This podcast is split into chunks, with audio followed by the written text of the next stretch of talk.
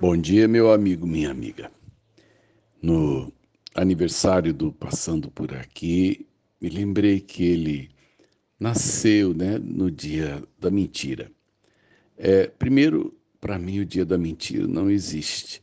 Ainda que talvez as pessoas gostem de que primeiro de abril seja usado para a gente pregar peças, mentira, em hipótese alguma é, pode ser algo que esteja fazendo parte daquilo que construímos, na base de tudo que fazemos, no entremeio de tudo que edificamos, na cobertura de tudo aquilo que construímos. A verdade precisa ser é, o conteúdo é, que une todos os nossos dias, todos os nossos relacionamentos. Jesus Cristo disse: Conhecereis a verdade, e a verdade vos libertará. A verdade tem essa tônica mesmo. Ela é libertadora.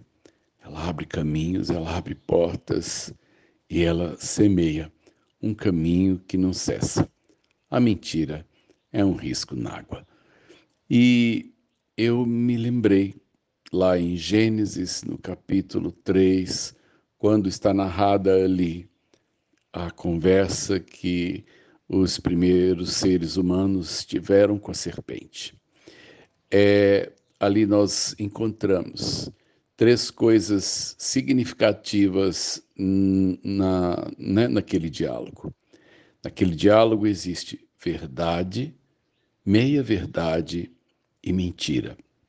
Essas três coisas, elas estão sempre presentes nas nossas vidas. A serpente diz para a mulher: não é, certo, não é certo que Deus disse que vocês poderiam comer de toda a serpente, ah, de toda a, a, a, as frutas, né, do jardim? É realmente isso Deus disse. A verdade, ela não pode ser parcial. A serpente usou uma meia verdade.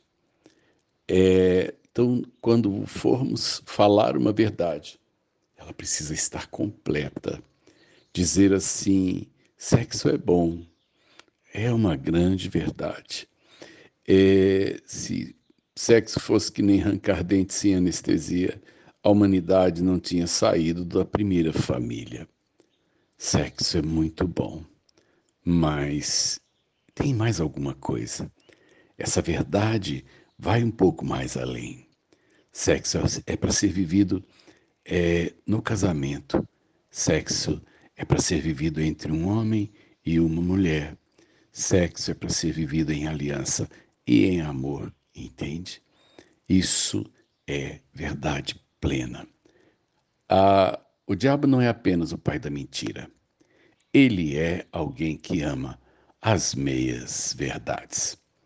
E a segunda coisa é que quando a gente trabalha com a verdade parcial, nós podemos também usar a verdade para embalar nossas mentiras. Foi isso é, que a serpente fez com Eva. É, ela, ela pegou uma verdade dita por Deus e colocou embalando uma mentira. Igual a gente dá comprimido para cachorro. Eu quero que o cachorro engula o remédio e ele não vai comer o remédio, mas eu coloco uma bolinha de carne e ele cheira a bolinha de carne, mas ele engole, na verdade, é a mentira, é o propósito da enganação.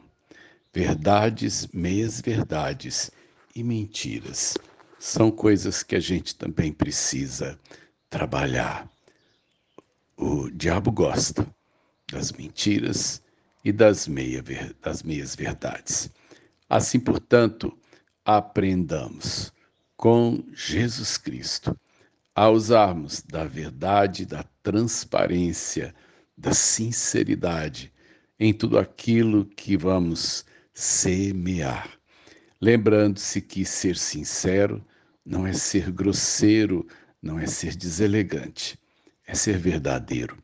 Assim, portanto, num dia como esse, que a verdade prevaleça, não apenas hoje, mas prevaleça ontem e prevaleça amanhã. Dia da mentira é um dia que deve ficar restrito ao inferno e é ao Pai daquele que a criou. Sérgio Oliveira Campos, pastor da Igreja Metodista Goiânia Leste, Graça e Paz.